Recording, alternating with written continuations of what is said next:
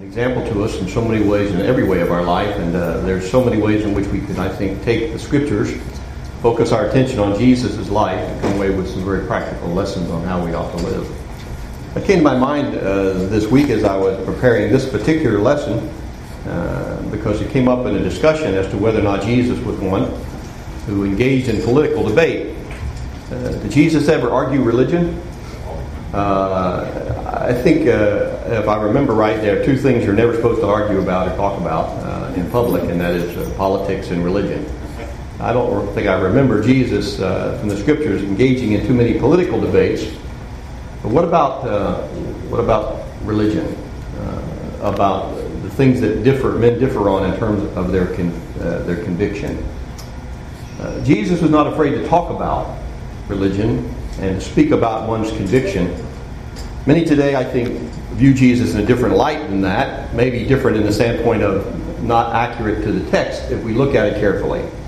Uh, many today view Jesus as very peaceful, amiable, even to the point of never disagreeing with anyone uh, because of his desire for peace and because he was a kind person, that Jesus would never tell someone uh, that they were lost, that Jesus would never argue uh, about a person's conviction, if Jesus had a car, he'd have a coexist sticker, bumper sticker on the back of it, and that's their perception, maybe, of how Jesus is.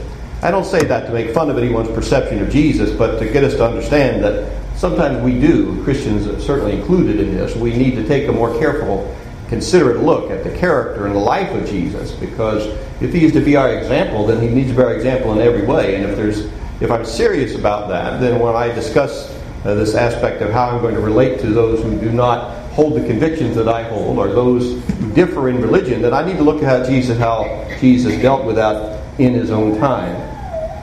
Uh, the scene that the idea that Jesus would never confront anyone about the religious conviction is greatly confronted by the scenes we studied in our Bible class last Wednesday. Twice Jesus went into the temple and overturned tables and ran people out of the temple. And that perception of Jesus, uh, that picture of Jesus, sometimes is startling to us in John chapter 2, it says there, He found in the temple those who sold oxen and sheep and doves and the money changers doing business. When he had made a whip of cords, he drove them all out of the temple with the sheep and the oxen and poured out the changers' money and overturned the tables. And he said to those who sold doves, Take these things away. Do not make my father's house a house of merchandise. And sometimes when we try to picture that, uh, it's startling to us. Uh, and I, I, find it fascinating sometimes to, to, to, just do research on how individuals, uh, religious commentators, uh, discuss this particular event, uh, not only in John chapter 2, but later on as we're discussing in, in, the book of Luke chapter 19. How, how does this portray, how we are to view Jesus in this? And many commentators almost go to an effort to explain away the, the graphic description here of Jesus taking a, a, a physical instrument and driving out uh, animals out of the temple and physically overturning tables. Particularly when it deals with the emotion of it, because the text tells us that Jesus was angry. And there are a couple times to talk about Jesus' anger um, that, he, that he even acts uh, uh, in connection with the aspect of his emotional, resp- uh, emotional condition or his anger. What we have to recognize is that uh, even if we do try to explain some of these things away, which I think is unfortunate, we can't get away from the from certainly the the, the, the, clear indication that there are several occasions where Jesus in his ministry challenged and even condemned the convictions and the practice of others. And that he did that in a public way to be seen by others. In Matthew chapter 23, Jesus said to the Pharisees, Serpents, brood of vipers, how can you escape the condemnation of hell? Now, it's one thing to call a person a snake, but then to tell them that the snake is going to go to hell? I mean, that's precisely what Jesus does here in terms of the language that's presented, is that he says that these individuals are condemned to hell. In John chapter 8, you're of your father the devil, and the desires of your father you want to do. He was a murderer from the beginning and does not stand in the truth because there is no truth in him. When he speaks a lie, he speaks from his own resources, for he is a liar and the father of it. And then later on in that same chapter, Jesus again comes back to Uh, looking at the untruthfulness of those who, uh, who, who are his enemies and said, Yet you have not known him, but I know him. And if I say I do not know him, I shall be a liar like you. But I do not know him, but I do know him and keep his word. So Jesus is willing to contrast his righteousness with the unrighteousness of others. He was willing to point out that these individuals have characteristics of the devil himself and to point to the fact that if they don't change their ways, they're going to be lost. Now, I, was, I would suggest to you that we need to make something of this because there are many times in our religious experience today and talking to others was if that's the path we travel that immediately that's condemned or certainly it's, dis- it's dissuaded from the standpoint that true christians do not approach religion in this way that we don't uh, we, we're not going to win anybody over to christ by telling them that they're going to go to hell or pointing out their sin or even discussing the differences that are there so, in today's world, particularly even the religious environment, Jesus, I believe, in these very statements would have been labeled as intolerant and hateful. But was he intolerant and hateful? Or was Jesus confronting error in the way that error had to be confronted? Was he dealing with error from the perspective of, the under, of a deeper understanding of truth than, existed, our, than exists in our religious teaching today, many times? I would suggest to you, and what we're going to try to present from the biblical perspective, some of Jesus' greatest and most compassionate teachings took place within the context of controversy. That Jesus did not back away from controversy. That many times I believe he initiated the controversy, not to condemn someone or not to win an argument, but rather to teach the truth and to make a distinction that had to be made if individuals are going to be law, are going to be saved, if their situation is going to be improved, and if God's purposes are going to be made known in their life. So when we think about this aspect of controversy, why did Jesus engage in religious controversy? Let me suggest three foundational points that I believe help me to understand why Jesus, we find so many times Jesus uh, engaging his enemies in religious debate. One is that Jesus understood that truth is from God and not from men. He understood that in, in a way far beyond you and I are able to understood it because grace and truth came through Jesus. He brought them with him when he came, John says. Now, not everything that's true is contained in Scripture. Remember that that table of elements that you that you memorize in chemistry, or you're supposed to memorize it in chemistry, the periodic table, that's true, isn't it? But that's not in Scripture. At least I never looked in the Bible and found it. So not everything that's true is in Scripture, but everything that's in Scripture is true. That there's a revelation given by God for the purpose of teaching and making known individuals the things that they could not discover on their own. And everything that God reveals about Himself and about us and about the spiritual world in which you and I are a part of, all of that is true. And it does not contradict itself. And so, what that suggests to me, you see, is that, and I think the other basis of that, that Jesus understood that truth is objective and not subjective. In fact, that was the foundation of Jesus' teaching, and certainly teaching that took place in the context of controversy, is that there's something that's true, and it's true for all time. It's always been true and always will be true, and that that truth itself necessarily is to be distinguished and distinguishes itself from that which is objective error. So if you and I disagree about something, we might both be wrong, but we can't both be right. Why? Because truth is objective, and it's not subjective. It's not determined by how I feel, about who thinks it's true, about how it's practiced, about anything other than the fact that it has come from God and been revealed by God Himself. So Jesus understood that. And third, Jesus understood that truth is to be binding. That when God spoke, He spoke for the purpose of individuals obeying Him or submitting to the truth that He reveals. So Jesus says a lot about obedience, something that many religious leaders are really not willing to speak about very much. But Jesus said a lot about obedience, not from the, kind, from the context of that if, if you do this, you'll earn your way to heaven, or that this aspect that I'll make myself good and therefore I'll be better than others, and that's what I really want. But that men are accountable to God. That because God has spoken, we are to submit to that. That God's authority is established in the words that He speaks, they inherent within them. And so Jesus, fully aware of that, spoke the words of God with authority. Remember, after the Sermon on the Mount, the people looked at him, particularly the scribes, and said, This man teaches with great authority. In what way? He's speaking the words of God. He was speaking what God had revealed and said, You've heard that it said, but I say unto you, this is what God teaches. And that comes with the inherent authority that men are to respond to it. In that context, Those who are blessed by God are those who are poor in spirit, those who are meek and submissive, those who are willing to even put the truth above everything else and suffer for righteousness. These individuals will be blessed on the very basis, you see, that truth is objective, that truth is binding, and that truth comes from God. That was borne out in Jesus' sermons. But it's also borne out of the times in which he engaged in controversy. If any of these things about truth are not true, then I might conclude that engaging in religious de- debate on religious issues is unnecessary, or maybe even wrong. That may be something we ought to avoid, we ought to get along and not really debate these issues. Have you ever heard anybody argue about something that really didn't matter? Two people engaged in a very vehement discussion about something that really you couldn't know, no, no one could know whether or not this was true or wasn't true. That it really didn't matter. But when individuals are confronting truth, when they're dealing with things that God has revealed, when that's what the issue is, then that's a totally different perspective because truth does matter. And because it's been objectively revealed by God, then we ought to be willing, and I believe in many regards, we are obligated to debate the difference between truth and error. So Jesus recognized not only the appropriateness of religious debate, but he, rep- recognized the necessity of religious controversy when truth was being taught. So moral neutrality is a myth in our society today. Jesus stated it this way in Matthew chapter 12 He who is not with me is against me, and who does not gather with me scatters abroad. Now, Jesus was speaking from, I believe, the divine perspective there. Not just saying, y'all got to get on, on my bandwagon, you got to agree with me because I'm smarter than you are.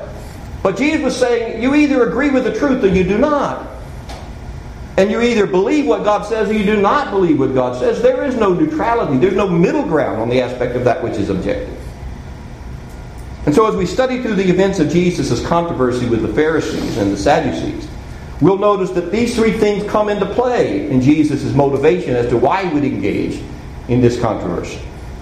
What we recognize, I believe, at least I recognize in this as I look at that, is that Jesus' controversy with his enemies was a matter of righteousness. But many times Jesus' controversies and his debates were with the religious leaders of the day, the Sadducees and the Pharisees and the scribes as, as they are related to us in Scripture, those who, were at the forefront of the religious thinking of the day and to which the people put their trust in to reveal to them the words of God from the Old Testament. His objections differed among these people, these two groups. He objected to the Sadducees on one ground and the Pharisees on the other. But as we look at it from the standpoint of a whole, Jesus' objection with these individuals was on the basis of the things that they believed and they practiced, on the basis of righteousness and a contrast in righteousness. How is a person to be held accountable to God? And on what basis is to be held accountable to God? What does God really want? What's He really looking for? And both the Pharisees and the Sadducees had very different convictions than Jesus, and they differed on what Jesus taught about these things. Matthew chapter 5, I think that's borne out. After Jesus describes in the Sermon on the Mount the character of the citizens of God's kingdom in what we sometimes call the Beatitudes in the first verses of Matthew chapter 5, Jesus affirms the eternal validity and the jurisdiction of God's law in verse 17. He says, Do not think that I come to, came to destroy the law or the prophets. I did not come to destroy, but to fulfill. For surely I say to you, till heaven and earth pass away, one jot or one tittle will by no means pass from the law, till all is fulfilled. Whoever therefore breaks one of these least of these commandments and teaches men so shall be called least in the kingdom of heaven. Whoever does not does them and teaches them, he shall be called great in the kingdom of heaven. Now, sometimes we spend our time talking about jot and tittle and arguing about what it means to fulfill and what, the, and what Jesus meant when he said he came not to fulfill and destroy. And those are important concepts to get in the context of this particular passage. But one thing seems clearly evident in these words by Jesus, and that is he had a very high regard, or the highest regard, for the authority of the Word of God. That it was a that it was of the strictest priority that an individual would actually do what God had told him to do and that it did matter what a person practiced or taught specifically. Even those who claim to be believers in God, who claim to be teachers of God's Word, who claim to be following Him. And that comes out later on in verse 20 when Jesus says, in the very same context, For I say to you that unless your righteousness exceeds the righteousness of the scribes and the Pharisees, you by no means enter the kingdom of heaven. So, right after Jesus says we need to all be obedient to God he takes it a step further and turns the, turns the attention to the scribes and Pharisees and says, You've got to do more than they do, or you will not enter the kingdom of heaven. Now, by do more, I mean he, they needed to become closer to understanding what God wanted them from them in terms of the specific understanding of the Word of God and also the accountability of the Word of God in their own lives. Because they failed in that a great deal. And what I have to notice is Jesus was always willing to point that up. He never let that slide in their understanding of what God expected of them out of the Old Testament and their practices. So the differences that existed between Jesus and his religious enemies and those who confronted him were not trivial or inconsequential. Jesus said, if you don't do it the way God wants you to do it, it keeps you out of the kingdom of God. Now that's a strong distinction to draw, isn't it? But there it is. And some of the points of controversy I think are important for us to recognize. The, Jesus many times confronted the individuals on the basis of God's authority. What is the true source of authority? Is it traditions of men or is it from God? Is this what God has actually revealed? Jesus confronted the Pharisees on their unwillingness to repent, to be baptized by John the Baptist in Luke chapter 20 and verse 4. Well, what, what gives you the right? I think I said Pharisees, things the Sadducees. What gives you the right to come in here and tear up the temple is what the question was. What gives you the authority to do these things? They ask him. And Jesus says, I'll answer your question if you'll answer mine. The baptism of John, is it from heaven or is it from men? Now, Jesus wasn't being evasive there. What he's presenting was that if you really want to talk about authority, let's look at authority from the comprehensive view, from the viewpoint of whether or not what you are held accountable to is from heaven or from men. That was the distinction that stood between him and those who opposed him. Salvation. Is it by merit or is it by mercy? Is a person's salvation based upon the merits of his own life? Or is it based upon the fact that he has a relationship with God and God's extended mercy? Whom will you put your trust? In yourself or in God? And the Pharisee and the publican in the temple was a clear contrast of that. Morality, whether it is inward or outward. Jesus, many times, you see, was willing to engage in debate with those who thought their morality was only that which was on the outside, and only what a person actually did with their hands or could be seen. And he took it a step further and he accused those who were the highest leaders of the land doing things simply because they were being seen by men. He called them hypocrites and said they were like tombs. They were full of dead men's bones, but they were pretty and white on the outside, but full of corruption on the inside. Jesus often confronted individuals because of how they treated those who were sinners, those who were in need of the mercy of God. What is our responsibility to those on the outside? You think we differ about that among people, uh, among Christians today, and certainly among religious leaders of today, the religious people of today? Are we to shun those? Or are we to engage them? Are we to participate with them in their sin? Or are we to rebuke their sin? Jesus made clear distinctions about that, and he was willing to engage in religious debate about that. And one thing that precipitated that is there always someone standing around telling Jesus he shouldn't eat with this person, he shouldn't eat with that person. And Jesus, you see, was condemned for eating with sinners. And actually, he says that's the very reason that I came was to save the sinner. And then Jesus constantly pointed out the difference between the glory of men and the glory of God. Jesus criticized the Pharisees because they love the praise of men more than the praise of God, and they judge their acceptance before God with whether or not they are accepted before men. And that again went back to this aspect of the traditions of men that we'll talk about a little more specifically. I think I got a question missing there. Doesn't matter. In the controversial events of Jesus' ministry, I think we see a couple of things. One is we see enormous courage. And it takes courage sometimes to confront individuals whom you differ with. Jesus didn't break away from that confrontation. But I think we have to also recognize Jesus didn't just confront his detractors because he was such a confident person or simply because he was unafraid of them. He wasn't simply exhibiting courage, but rather he was exhibiting a great desire to teach. Some preachers and teachers exhibit great courage and they're willing to stand up to those whom they oppose. And they engage in debate, even public debate, maybe for reasons that are very different than Jesus. Jesus was not interested in winning arguments. He wasn't interested simply in getting his point across so that he could be the one who ends up on top. He was interested in teaching and saving the lost. And so Jesus' confrontation with others, though it might appear to some to be contentious, was not contentious at all. He was recognizing teaching opportunities that existed between truth and error, where truth and error could be clearly brought into view, and those distinctions could be made known.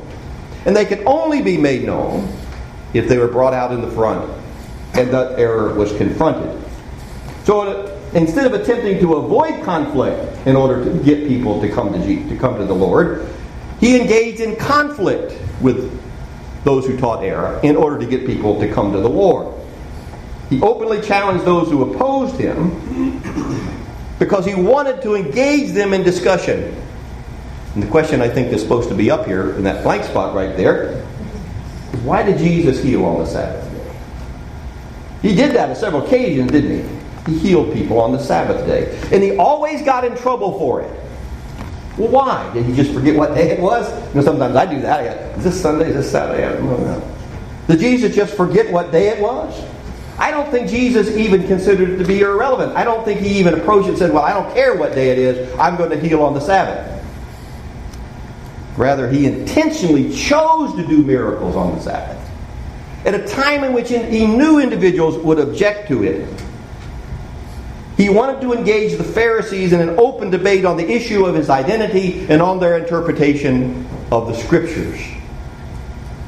Now, don't lose sight of that. His intention was not just to engage them in debate so that he could win an argument about a controversial question of the day. He wanted to engage them in a discussion on the scriptures themselves. I'm way ahead of myself here.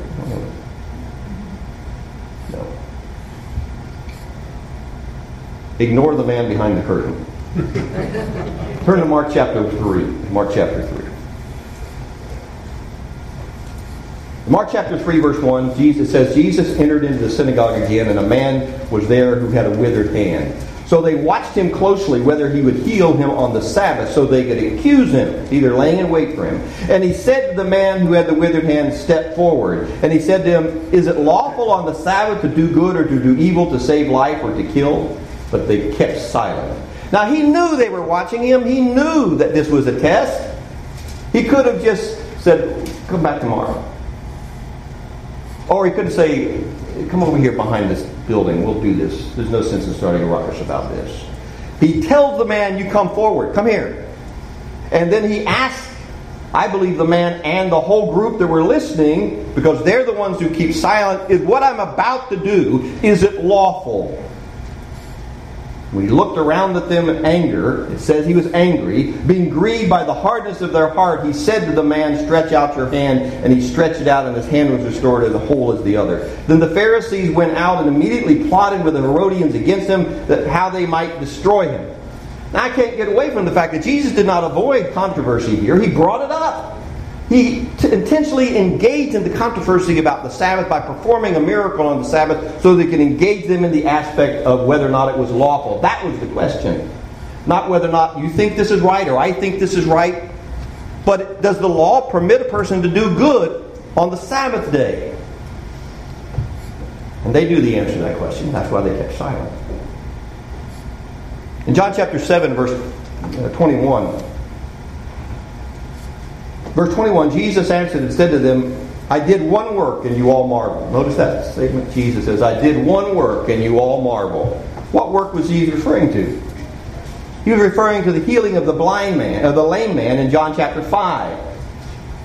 That happened several months earlier. When Jesus was in Jerusalem on a previous visit, he healed a lame man there, and it caused controversy. Now here he is bringing it back up again.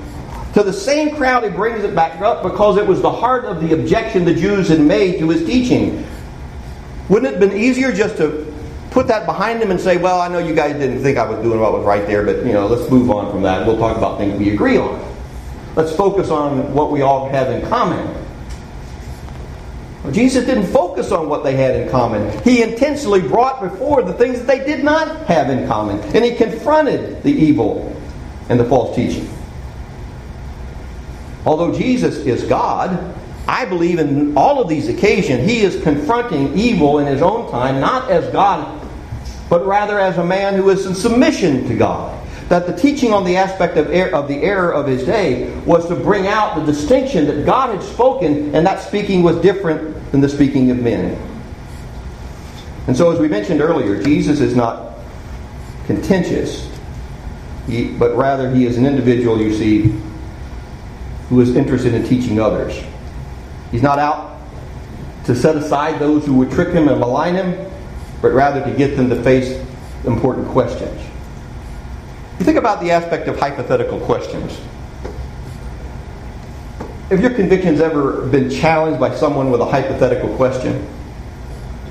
You know, well, what about the person who dies on the way to the baptistry? You know, they weren't baptized. Are they going to be saved? What about the person who never, far away, who never heard about Jesus, who serves another God, another religion? They're going to be lost.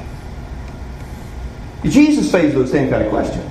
And sometimes I'm challenged by when those questions come my way, do I treat those questions the same way Jesus treated the questions of his day? In Matthew chapter 22, Sadducees did not believe in the resurrection of the dead, so they come to him and say, Jesus, we got a question for you.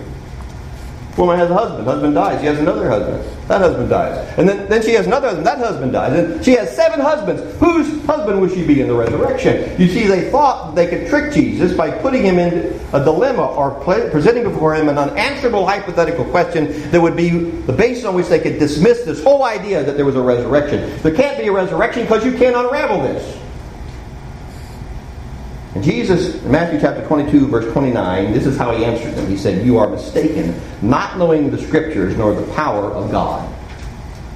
Jesus doesn't scratch his head and say, Well, let me see, let me see if you figure this out. Is a husband or is husband? He says, You don't know the scriptures. That's the issue here. It's not whether or not I can answer this hypothetical situation or I can give you an answer that pleases you. You don't know what God has already done and already said that proves inherently that there is a resurrection. What Jesus said to the Sadducees is, You are wrong. Did he not say that? You are wrong.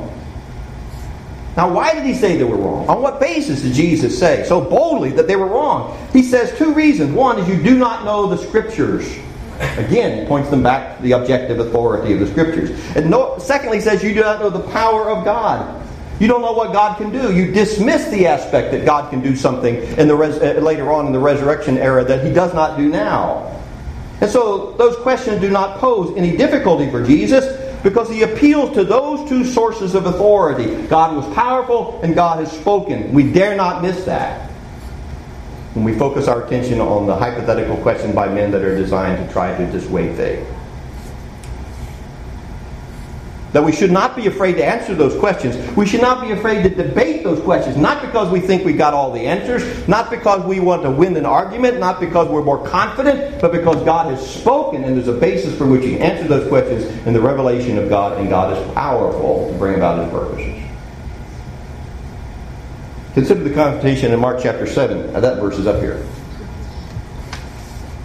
Jesus, in Mark chapter 7, it discusses here this aspect of Jesus' confrontation with the Pharisees on the issue of the defilement, what they consider to be defilement of the washing of hands. And the Pharisees and some of the scribes came together to him, having come from Jerusalem. Now, when they had some of his when they saw some of his disciples eat bread with defiled, that is, with unwashed hands, they found fault.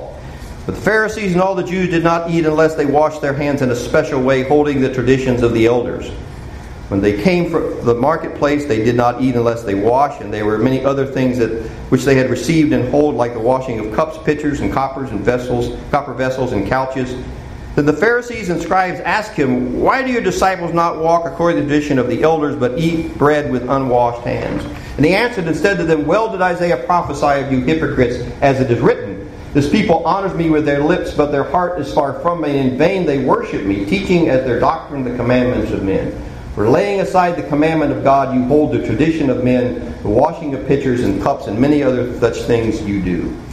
All too well, he says, you reject the commandment of God that you may keep your tradition.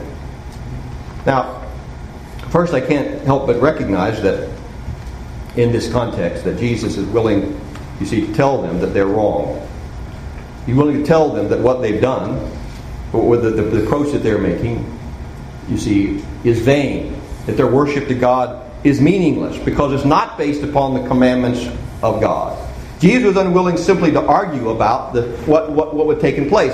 The discussion is not, well, how many times do you wash? How many times I wash? How many times do we need to wash? Uh, he doesn't deal with it from the standpoint, again, of their approach to the tradition itself. He simply gets to the real issue that's involved, and that is the aspect of whether or not what they're doing is something that God has revealed or something that's derived from the teachings of men. In vain you worship me, teaching as doctrines the commandments of men. Was that a problem? Was that an issue? The, are the traditions of men an issue that we ought to pay attention to? Is it something we ought to engage in religious discussion with our religious friends about, of whether or not what they're doing is according to traditions of men?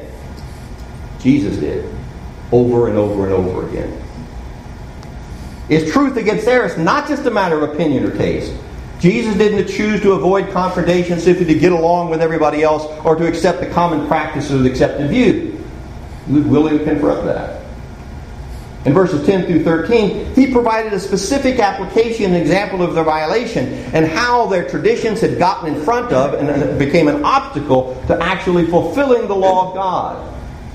And so he says, the tradition that you've handed down, not actually the Word of God that you've handed down in your practice. And let me suggest to you, friend, there are a lot of applications of that today. We come to something that's wholly accept, acceptable as being a religious entity in, in people's practice today, and they've never considered the origin of that thing as to whether or not it's something that comes from the Scriptures or something that men have come along with later on. Is it okay to point that out to them? Is it our obligation to point that out to them? Jesus did. Because he says those things that you do, that you're practiced by tradition of men, involve laying aside the commandment of God. The teachers were so wedded to their tradition that they discounted the truth that Jesus was the Messiah. And that was at the issue, you see. They wouldn't listen to him, but they would listen to their traditions. That made the washing of hands and cups worth arguing about Jesus. But And last point Jesus was arguing, I believe, religion for the purpose of establishing personal applications of truth. Jesus was willing to confront others in order to encourage personal application of what had been revealed in Scripture. An appeal to the law was not just for the sake of the law itself, but rather to force Jesus' opponent as an individual to draw a self searching conclusion about how this applied to their life. In Luke chapter 10, a certain lawyer stood up and tested him, saying, Teacher, what shall I do to inherit eternal life? He said, What is written in the law? What is your reading of? Jesus wants to go back to the scriptures and read what the scriptures actually say. I would suggest to you that he knew that this man had read the law. He was a lawyer. He understood what the law said. So he said, What's written in the law? And he answered, said, You shall love the Lord your God with all your heart, with all your soul, and with all your strength, and with all your mind, and your neighbor as yourself. That was exactly right. Right out of the law, the man quotes it. And he, Jesus said to them, You have answered rightly. Do this, and you will live. Notice that. Jesus says, You know it. That's fine. That's good. You know it. But the reason you go back to the law, and the reason I pointed you back to the law, is so that you would make an application of what it says. That you would love God with all your heart, with all your soul, with all your mind, your neighbor as yourself. Do this, and you will live. And the man sought to justify himself. Remember his question? Who's my neighbor? He sought to justify himself. Again, I would suggest that Jesus understood this coming in. He saw it coming from afar. That here was a man who had a physical understanding of the law, but was unwilling to apply it. So Jesus was willing to confront him on this issue. Someone who didn't know the law, but was unwilling to actually put it into practice. What follows then is the teaching, of course, of this Good Samaritan. And Jesus saying at the end of that, after he is this man's own bigotry was exposed by his, his inability to do anything but praise the Samaritan for what he'd done, Jesus ends that by saying, Go and do likewise. Same message again, repeat it again, for the purpose of personal application. Jesus was a courageous teacher, was he not? His willingness to confront those who had the willingness to destroy him, who plotted day after day how to take his life who never knew what was going to, who never knew what chance they would have as he went out into the streets to confront him about the things that he taught. Jesus was a courageous teacher because he didn't back down from controversy. Yet, let's not misunderstand. It wasn't just the courage of Jesus that motivated him. It was his love for people that were lost that motivated him.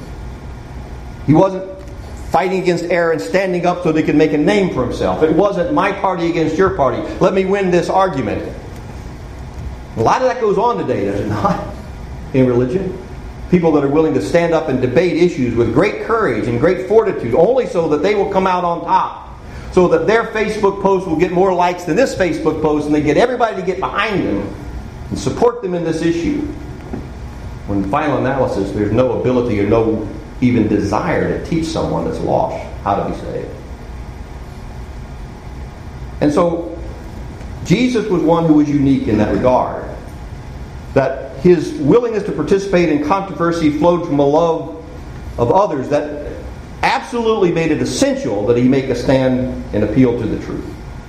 Paul rhetorically asked, asked those whom he confronted with, Have I become your enemy because I tell you the truth?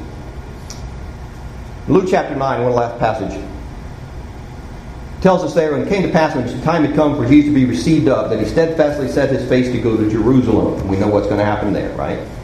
He sent messengers before his face, and as they went, they entered a village of the Samaritans to prepare for him, but they did not receive him, because his face was set for the journey to Jerusalem. And when his disciples, James and John, saw this, they said, Lord, do you want us to command fire to come down from heaven and consume them just as Elijah did? But he turned and rebuked them and said, You do not know what manner of spirit you are of, for the Son of Man did not come to destroy men's lives, but to save them. Jesus is on his way to the very lion's den of controversy. He's not very far away from doing just what we talked about at the beginning of this lesson tossing over tables and spilling out money all over the floor and driving people out of the temple. When people were going to try to take his own life, he just had to confront the religious leaders in their very arena. Jesus was prepared for that. He was courageous for that in every way. But here he is on the way, and he comes to this city that won't even take him in, that won't even receive him because he's going to all of that trouble. And his disciples, his closest disciples, say, Let's just call down fire from heaven and it. We can take care of this this way. In this controversy, we can win. And Jesus says, You don't know what spirit you're of. Now, that's a pretty hard thing to say to those of your own disciples. But Jesus was not afraid to confront people when they were wrong. You see, that's what Jesus was doing here. He was getting ready to confront all those religious errors and all those individuals who were hypocrites and who stood against them on every principle of their because of traditions of men, who didn't understand the nature of truth. But before he ever got to Jerusalem and all that controversy, he turns and rebukes those who are closest to him because he's unafraid to confront them on the basis of truth and said, You don't even know what spirit you're of. And that's what Jesus does for us too. Unless we get so comfortable with the aspect that Jesus is willing to tell people of the world that they're lost, let's understand that he's willing first to tell us that we are lost. And that we need to be confronted with error as well. Because Jesus loves us. And if we're going to follow Jesus into the fray of religious controversy, we can never do it without His Spirit. We can never be willing or think that we are able to go into controversial teachings based on the truth if we do not have the Spirit of Christ. And that is to teach the truth in love. Thank you for your attention. Jesus, I think, instills us with the courage that all of us need to stand up for the truth and to love those who are lost. And first and foremost, the courage to look at our own lives and recognize that we have to make that personal application of the truth to ourselves first. If you're not a Christian, we want to call you to this controversial Christ. We want you to make a decision to make Him the Lord of your life, to be willing to obey Him in everything. And that begins with your willingness to repent of the sin of your own life and turn away in a new direction to serve righteousness to look to the scriptures and the inspired scriptures and the, the, the, objective truth of God as to how to guide your life. You repent, you confess that Jesus Christ is your Lord, and you be baptized in water for the forgiveness of sins. Will you do that? Maybe we can help you even do that this morning.